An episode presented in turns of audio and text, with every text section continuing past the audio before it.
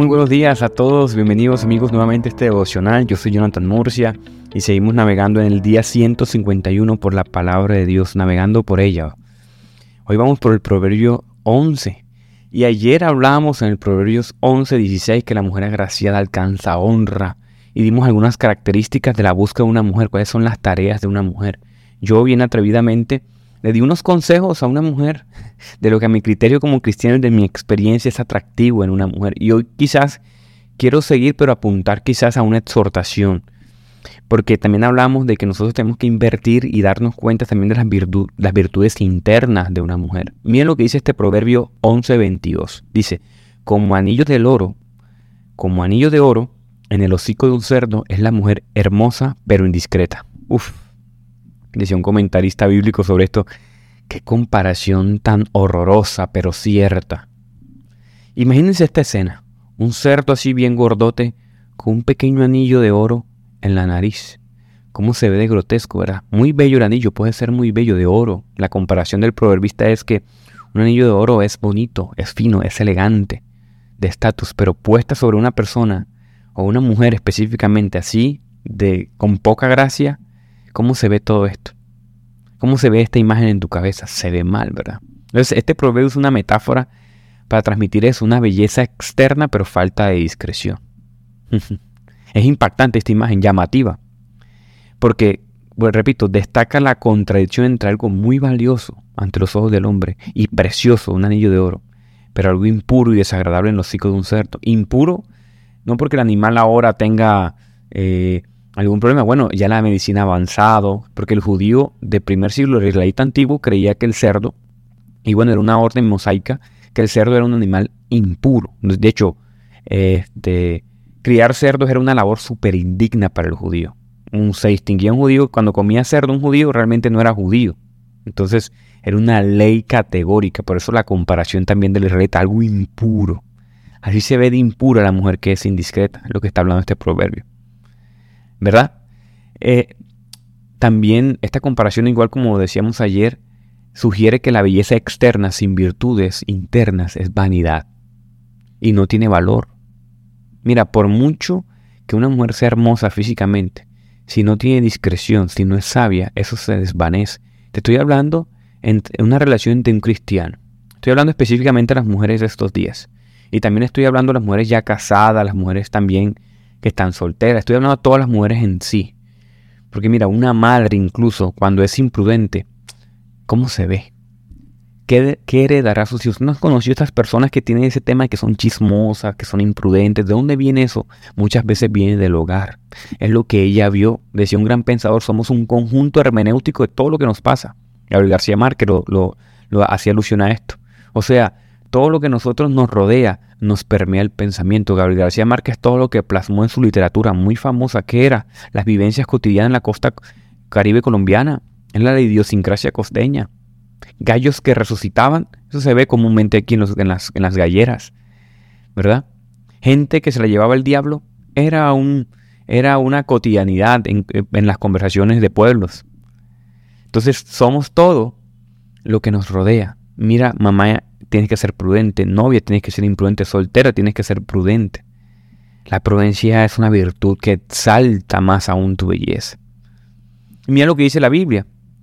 Mira lo que dice la Biblia. Filipenses 4:5. Vuestra gentileza sea conocida por todos los hombres, el Señor está cerca. Nos impulsa a ser que considerados amables con las interacciones de los demás, ser discretos en acciones. Efesios 5:15. Mira pues con diligencia como andéis, no como necios, sino como sabios, que caminen sabiamente, con cuidado. Esto incluye también que andar con prudencia. Tito 2, 6, 8 exhorta a los jóvenes, asimismo prudentes, que sean prudentes presentando tú como todo ejemplo de buenas obras. Este pasaje lo habla Tito a los jóvenes para que sean prudentes específicamente. ¿Eso qué implica? Actuar con diligencia, discreción, sabiduría y conducta. Qué maravilloso es una mujer que es prudente. Hace día vi unos reels de una chica que le dice a su novio, eh, mi amor, te tengo un chisme, y cambia la escena y el tipo se pone como, una, con unas expresiones femeninas, ay, cuéntame. Y yo decía, pero, pero, ¿por qué este video tiene tantas likes y visitas y por, parece algo virtuoso? Bueno, la sociedad contemporánea te hace ver incluso la, la, indiscreción como algo virtuoso. La Biblia te dice todo lo contrario. Por eso la Biblia recurrentemente dice en grandes pensadores es completamente contracultural, ¿verdad? Hoy parece un chiste que un hombre sea imprudente. Hoy parece un chiste que un hombre se comporte de manera amanerada. sin, sin, yo no soy de mal humor, tampoco van a pensar que yo soy todo un amargado, un legalista. No, pero se saltan virtudes que no deben ser. Miren, la palabra en el Nuevo Testamento de prudencia se traduce de epiekeis, epiekeis del griego. Y esta palabra, mira, dice Barclay, es una de las palabras griegas más intraducibles. Porque mira, habla de que la prudencia es simpatía, magnanimidad, autodominio, buenos modales, buena educación, cortesía y gracia. Nosotros no tenemos una palabra en español para todos esos sentidos y matices. O sea, la prudencia no nos... En el español no hay palabras para explicar todo lo que significa prudencia. Imagínate. Qué maravilloso. Hay una palabra en griego también estos versículos que leí que dice diábolos. ¿Y saben qué significa diablo del griego al español? Significa calumniador. O sea, cuando tú eres imprudente tienes el espíritu del enemigo en ti. Actúas como Satanás, un calumniador. Hay un proverbio que a mí me encanta, me marcó mi vida. Dice, aún el necio cuando calla es tenido por sabio, cuando cierra los labios por prudente. Mejor que hace callado muchas veces. Tres ideas que con eso termino. Todos los encantos de la belleza de una mujer se pierden en una mujer necia. Mira, ningún adorno puede dar simpatía al necio. ¿Verdad?